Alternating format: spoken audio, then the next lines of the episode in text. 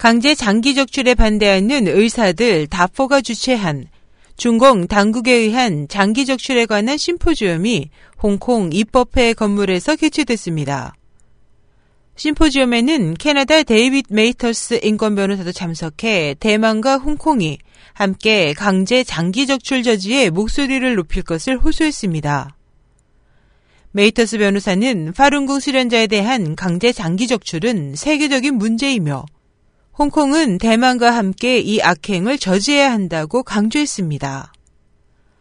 메이터스 변호사는 사형 집행수가 감소하고 있는데 장기 이식 건수는 감소하지 않았다며 양심수로부터의 장기는 주로 파룬궁 수련자로부터 적출된 것이고 이 수치는 증가하고 있다. 이것은 나쁜 뉴스다라고 말했습니다. 민주파 의원들은 이번 입법회에서 심포지움을 개최한 것은 중대한 의의가 있다고 말합니다.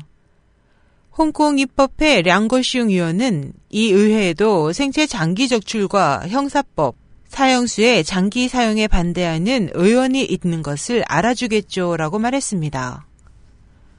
홍콩 입법회 허준년 의원은 불법 장기 적출의 90%가 대륙에서 이루어지고 있어 당국의 정책의 일부이다.